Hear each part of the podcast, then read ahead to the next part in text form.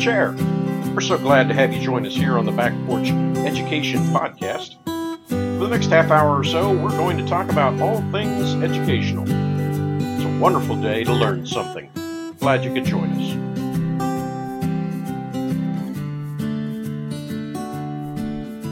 Good evening, good morning, good afternoon. I'm Jason here with Steve once again, coming to you from the back porch. And I'm going to start today's episode by telling you that we're going to be talking about the one and the many today. But as always, let's start with a poem. This one is by Owen Barfield, although it's written pseudonymously. Uh, the pen name is G A L Burgeon. And the title of the poem is Cosmetics. Only the artist can divine beneath her accidents pure nature, crystal in rock, or gold in mine, behind the mask, the living feature. The truth once caught, he bids it stay, and how he scrapes and how he bothers until the dross all purged away, it's extant for himself and others. So, in those days before I won some slight concessions with a sonnet, when our acquaintance scarce begun, your face had still more paint upon it. Let it be blushed through north and south that I'm the man, I take much credit, who, past that gash you called your mouth, still saw your lips, your face, and read it.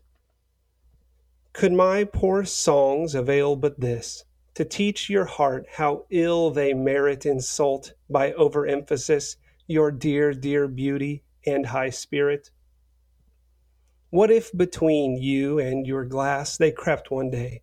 Oh, not to upbraid, I would have you whisper, What I pass must not demean so praised a lady. You taunt me with old fashioned, quaint. No, not a whit. I'm not so petty. My dear, it's charming to see paint, but much more charming to see Betty. All right. What do you think, Steve? That's a poem I think most ladies should enjoy having read to them.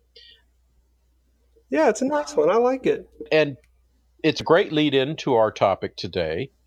Greeks, a long time ago, started talking about the fact that there is the collective, there is the whole, there is the forest, and intention to it is all the trees. And I think that this notion of the one and the many, as they put it, this conversation about singularity and multiplicity, uh, unity and diversity, whatever terms you want to use, it's that same old problem that they discuss so much, and that I think has a fair amount uh, said about it in the scriptures and a fair amount said about it throughout Western civilization is, is a problem worth discussing in the context of education because I think it there's a, there's a lot to it in the teacher and the classroom, in the curriculum, in the notion of university that it's supposed to be a singularity and yet it's got all these departments that are fighting with one another and so on and mm, so forth. Yeah. Uh, and so to, to, to, kind of help define this issue, uh, I'm going to lean on the back of old uh, R.J. Rushdoony, Rousas never wrote a short anything in his life, but but he had this to say in defining not just this problem, but the but the places it will take us. Uh, in an article he wrote called "Philosophy: The Problem of the One and the Many." Um, here's how he explains the problem. He, he says a lot of people uh, fall into problems by not dealing with this. And he, and he says the avoidance of the problem makes necessary a few elementary definitions as a prelude to our discussion. The one refers not to a number, but to unity and oneness. In metaphysics, it has usually meant the absolute, the supreme idea, uh, in particular for Plato, the universe for Parmenides, being as such for Plotinus and so on. They all had their way of saying the singularity, the, the, the one. The one can be a separate whole, or it can be the sum of things in their analytic or synthetic wholeness. That is, it can be a transcendent one, which is the ground of all being, or it can be an immanent one. The many, problem is the one and the many, so the many refers to the particularity or individuality of things. The universe is full of a multitude of beings. Is the truth concerning them inherent in their individuality, or is it in their basic oneness or unity? If it is their individuality, if the if the basic center of the universe is each individual, then the many are ultimate and become the proper source of authority. If the whole universe is about each of us individually, then we become each our own authority, is saying. And have then have what we would call philosophically nominalism, where everything is itself and any term we put on it is just mm-hmm. a name that we've given to it without much meaning apart from the individual self. If it is their oneness, however, then the one is ultimate, and we have what philosophies come to call realism. Plato's probably the best single unified proclaimer of the one over the many. Right. Okay, so Plato is a realist. Do we have like an example, uh, a famous example of a nominalist, just to kind of concrete it? Uh, I'm sure they exist, but the the problem is this: that that taken to an extreme, nominalism is silly enough. Mm-hmm. You know, we can't even use the word door because every door is its own doorness. Right, right. That that I don't think anybody's made a big name off of strict nominalism because they come across silly. Okay. But okay. But if your bent is still towards the unique individuality of all things, you've got Rousseau. Mm-hmm. I think you've got a number of modern educators who are quite happy to take the, the pizza crust and leave all the toppings to the nominalists who want to get crazy, but still take that basic vehicle of individuality right. of the many as immanent as the authority and say, rather than this mm-hmm. thing out here, this one Aristotle's immovable mover being the the thing, the authority. Uh, many today embrace the notion that well, the, the the only real authority in my life is what I say. Sure, and that would be like a nominalist taken to the extreme or pretty far down the road of nominalism. Well, not the silly nominalism where I can't call anything by anything, but but the relativism right. that is inherent in that. In my opinion, untoward emphasis because because sure. the Greeks recognized that it's very difficult to pitch either one of these. Uh-huh. You, you, you know you, you've got an arm wrestling match going on here. Is the one more important than the many? Is the many more important than the one? It almost you, you've got that great movie moment right in I forget I think it's the Wrath of Khan, one of those old Star Trek movies, and I haven't seen. You've got the logician uh, Spock explaining that sometimes the needs of the one outweigh the needs of the many and other times the needs of the many outweigh the needs of the one. So Spock is going to kill himself by going in and fixing the warp drive, the nuclear radiation of which is going to melt his face or whatever. And, and he explains to Jim that so, the need. One second there, one second. There's a Star Trek character named Jim. Yeah. Captain James T. Kirk. I didn't know. That. Oh my goodness, we we have to do a podcast now on. Well, we don't want to turn into Comic Con, but it there's only like three seasons. Yeah, I know. All my friends tell me there are lessons there. Man, but, go uh, get your Netflix on and do the Star Trek thing. Well, anyway, so so a little bit later in the uh, series of movies, then the whole ship or or all of his friends set about to save Spock and turn it and say the needs they actually say the needs of the one outweigh the needs of the many, but they're flipping the Greek Mm, notion. mm. Okay. The one is the collective, the, the, the whole, right. and and the many are the individuals. Uh, in this case, Spock.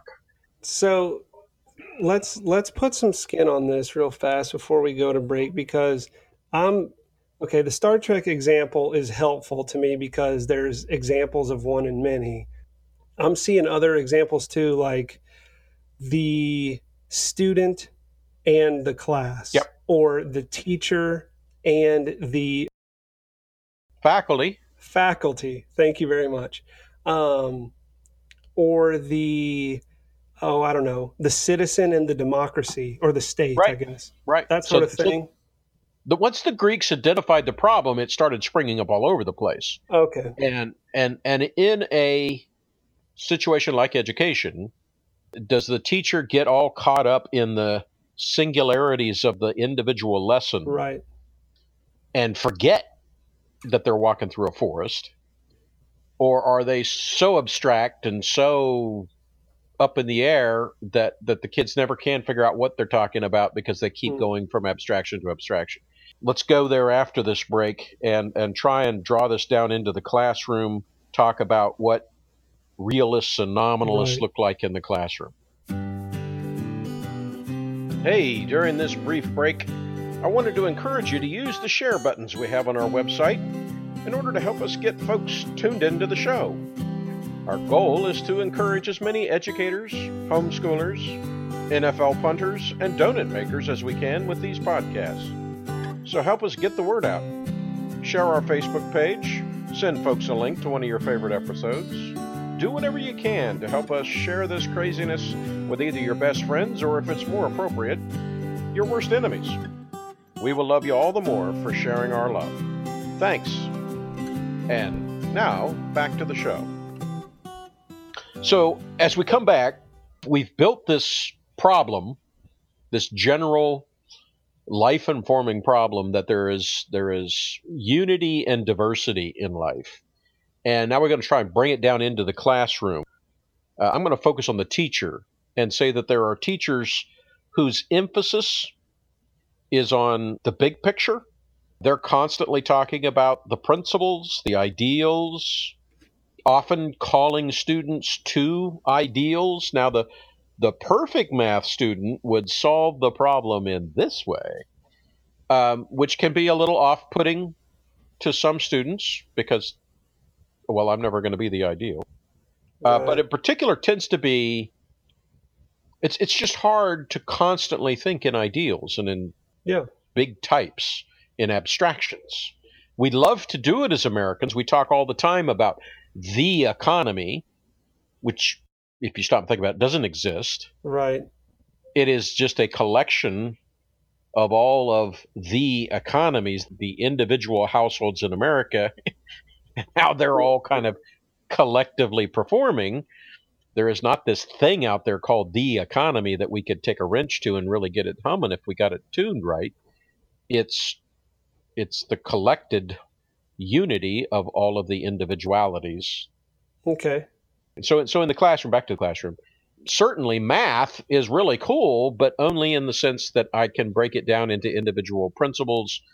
Uh, the, the forest of math only makes sense by the trees of addition, subtraction, uh, uh, you know, the principles that are at play in mathematics.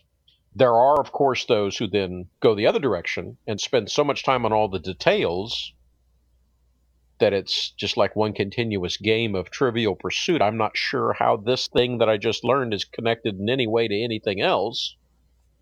And that's a problem as well. That brings about a fragmented mind and a fragmented life. I passed the test, but I don't know what to do with all this stuff. Right. Okay. So let me, let me kind of make sure I'm understanding nominalism or the many would be the teacher who emphasizes over and over the minutia of the topic. Let's just stick with math and is constantly drawing attention to exactly how to do whatever, the Pythagorean theorem, or exactly how to work with squaring numbers, but never shows the, that concept or never identifies all of those instances of that concept as the concept itself.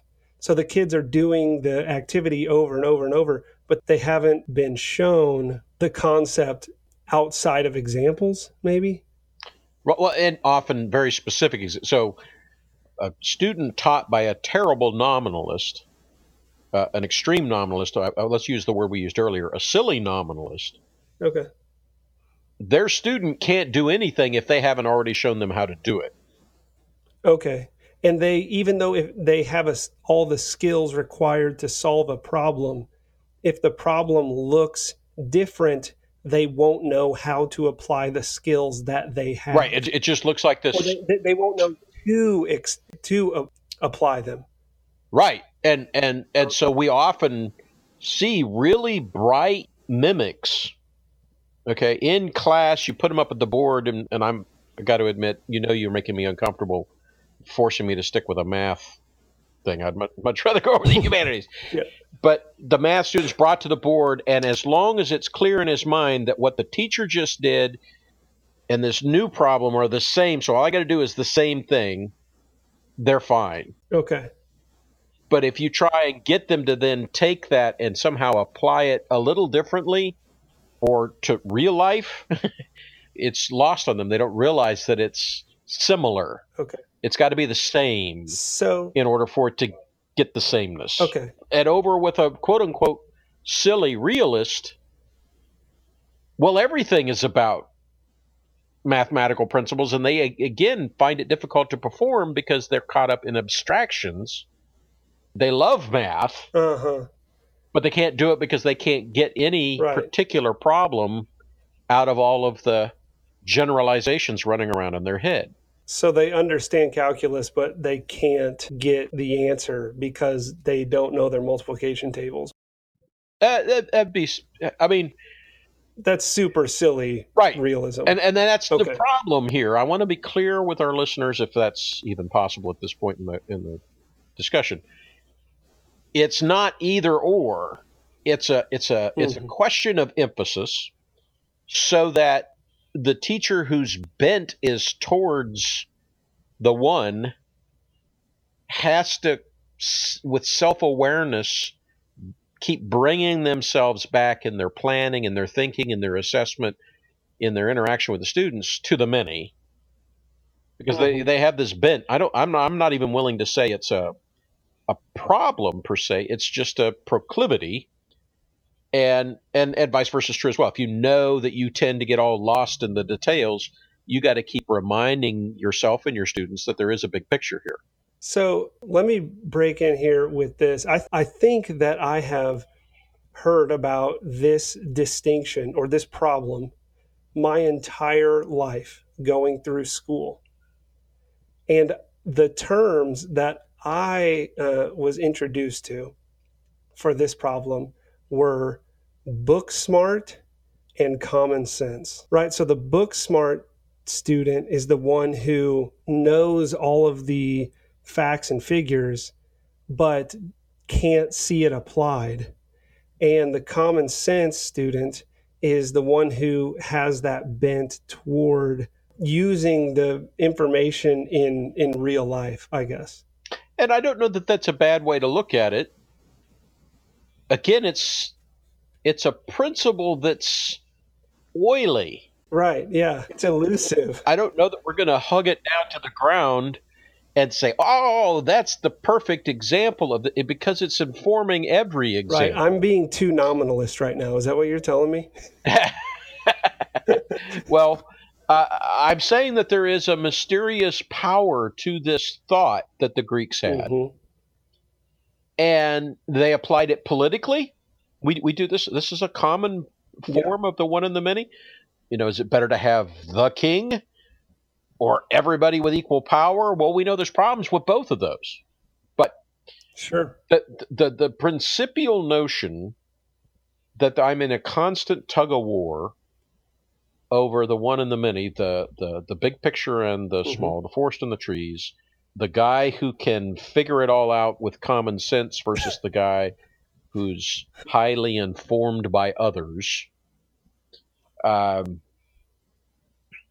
the the fix it man and the the walking encyclopedia Brown type guy. The, the the beauty of it is that life demands that there be all of this. Not not that one or the other of these is to be preferred, but there are times when the abstraction is what's needed, and there's times when the singularity is what's needed. They're both useful. Right. Did I cut you off, Steve, earlier? You told us about how the realists, like in the classroom, would be emphasizing ideals and calling students to something higher, uh, talking about the ideal student. Did you talk about the the teacher who emphasized the many?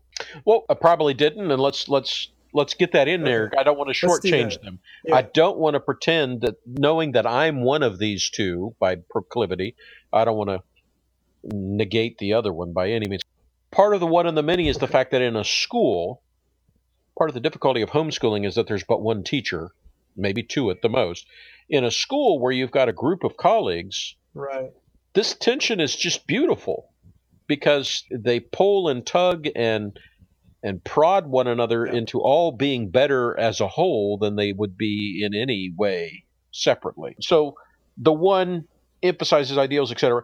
The the many, the one who's bent is towards the Mhm. particularities, then is the is the is the fact man, right? He can he can tell you the weights and measures and dates and places and so on Okay. and wants students often to be themselves, to find their passions, to, to be their own individual.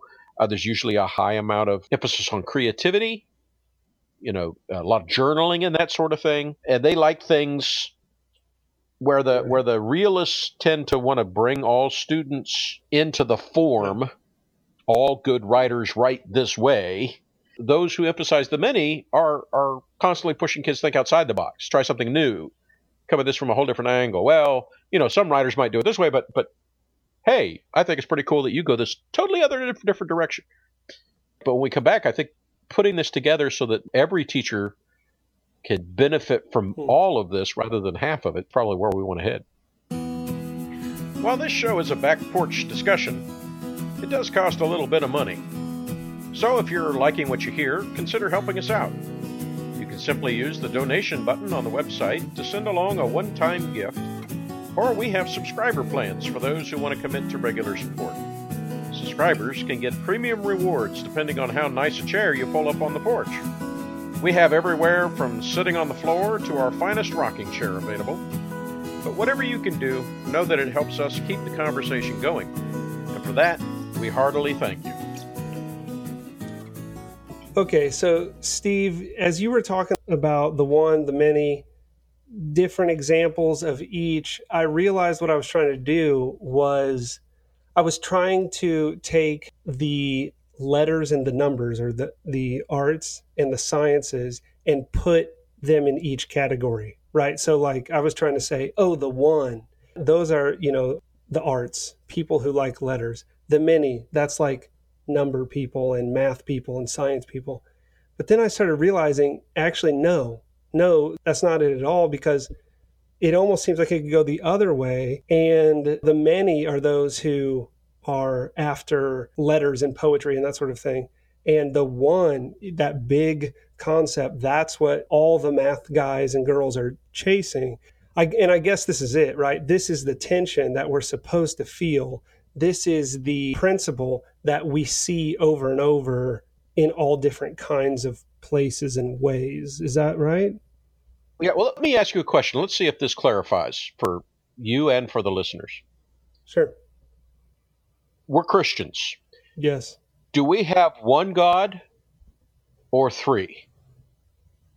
We have one God in three persons. Is that in any way related to the problem of the one and the many? uh, I see what you did there. Okay. So yeah, it is, of course. We spend forever defending ourselves as monotheists. We're not the Greeks with the multiplicity of gods, Yep. all warring and throwing human beings at each other and around the world. and all that. Right. We serve the one true and living God. Father, Son, and Holy Spirit. Yes. Well, immediately somebody go, wait, wait, wait, wait, that's three gods. Right. And, and our understanding the mystery that defies, you know, this is back to the frustration we had in the third, second segment. There is no picture that perfectly pulls this off. Hmm You know, we do the stuff with the egg and we do the stuff with the three leaf clover. And you, you've probably heard all the attempts uh, over the years by great theologians to try and show the unity and yet individuality of the Godhead. Yes. And in the end, there is this truth that says yes to both. you Right. can't pick one. You're a heretic. Go in either extreme. It's just one God, and there is no Father, Son, and Holy Spirit. It's just God. Uh, and then you get into you know process theology. Not right. there's a Father, a Son, and a Holy Spirit. It's in the Scriptures. We can see it. Oh, but they're one God. And to go much further than that, Right. And that right there, they are one. yes, Right. They are one. They, plural, are, plural, one, Yes. singular. But that's what we have to say if we're going to be be faithful Christians. And so in theology, which I think is providing us with the right way of talking about this, semantics, we, we talk about antithesis. That that there is this proper tension Okay. between two truths that are both true. And it just seems irreconcilable, but we know they're both true. And so by faith, mm-hmm. we accept them. And in the case of teaching, Yeah. we kind of we the one and the many, the nominalism, realism. We all ha- kind of have our personality at play here. Some of us are big picture people, and some of us are the detail people. And God bless us for both. The the detail oriented person needs to constantly be pulling himself back towards the big picture, and vice versa. Good. So I'm kind of thinking of two different guys here. I'm thinking of first Chesterton, who likes to draw a distinction between the poet and the logician, right? So the poet is always trying to reach up into the, or to see up into the heavens. Right. And the logician is trying to cram the heaven into his head. And so I think that's a, a picture of that. Yeah, and yeah. uh, from there, I really want to go to a book that I just got done reading, sort of ringing in my ears. Owen Barfield, in his book, Poetic Diction, is it sounds to me like he's taking this exact principle that you're talking about and he is applying it to language. So in it, he's talking about there are those who are trying to just see the big picture. And then there are those who are trying to define things. And they work against each other. He has the image of a two buckets in a well, one going up and the other going down. And he talks about, and I think this is where we're headed, when those buckets meet in the middle, that is the best time of language right for, for that Mhm. language that's the best historical period because you have it sounds like a balance of the one and the many or the seeing and the defining Yeah, when the thing that I'm resisting being particular about, because I'm in love with the abstraction, love meets Betty. you know, from, your right from your Yeah. poem, exactly I know that there's an abstractive process of painting yourself up to look the ideal, and God bless you, the better you do that. But Betty, I love Betty right and Betty's down. I know Betty's belo- beneath that paint, and I can appreciate the artistry. But it's Betty I'm in love with, and and what that looks like in the classroom. I know I expressed my concern about going over into the math field, but math's where I see it a lot. As as someone who interviews students trying to get into our private school okay or talks with teachers, I often hear this. Well, they, they're just not a math student. They're just not a math person. And almost immediately, and I have to admit to this, my mind says, well, they've been taught math poorly. Right. We're all math people. We live in a world of math. hmm Number articulates our entire being. right So Uh, practical implications, I think, how much of education is about the group coming together to figure this out, and how much of it is is purely on the shoulders of the individual student. Is a great way to think about this because because the because both, right? The the best experience is both collaborative and individual. In fact, the collaborative is going to hate it if the individual isn't showing up, right? He's just sitting back and letting everybody else do the work and not putting anything into it. He's not really benefiting from either individual mm-hmm. or collaborative education. He's he's out, you know. But when you've got a collaborative group where each individual is trying to figure it out, right. but synergistically they're unifying themselves into a better answer than any one of them could get, well that's that's awesome. Teachers standing back from that going, "Oh, I always knew I wanted to be a teacher." so, when I'm teaching a student and I'm dealing with who I am and who they are in this great tension of the one and the many, right? I, I find it very powerful to remember that I am trying to bring them to particularity, to know themselves well, to examine themselves, for only then is life worth mm-hmm. living. Uh, and then uh, bringing them into harmony with things outside themselves. And you regularly meet students who either don't know themselves at all or are so into themselves that they don't know any, they just don't think anything, anybody else exists. And that tension that bungee cord that's pulling them towards unity with their fellow man and intimate knowledge of themselves. There are classrooms that promote that tension, and there are classrooms that ignore it, in my opinion, to their peril. Good. So let's end with with this. I, I want to say before we go, know which way you are bent in this issue. Do you tend toward the concrete or the abstract? And then start to identify that in your students as well. Always remembering that a good teacher is going to use that to great effect. If your if your student is wanting examples, then give them examples.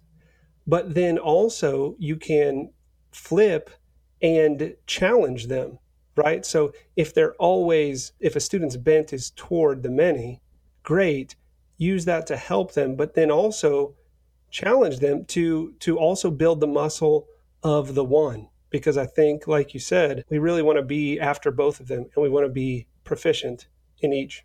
Yep, I think you've left with the perfect analogy and that of the gymnasium, right? To go back to the Greeks. That you need your cardio mm-hmm. and you need your muscle building. And you neglect either of those, you're not in shape. Be realistic and nominalistic mm-hmm. all at the same time. Find that middle ground and and enjoy your class a lot more. I think the more you see the forest and the trees, the, the happier you're going to be. Good stuff. All right. Well, thanks, guys. We'll talk to you next time. Well, thanks again for joining us in this great conversation about education. We hope you will not just listen, but participate. Leave us a comment, suggestion, or thought on our website. You just never know when we'll use it on the show. Until next time, pursue joy and learn something.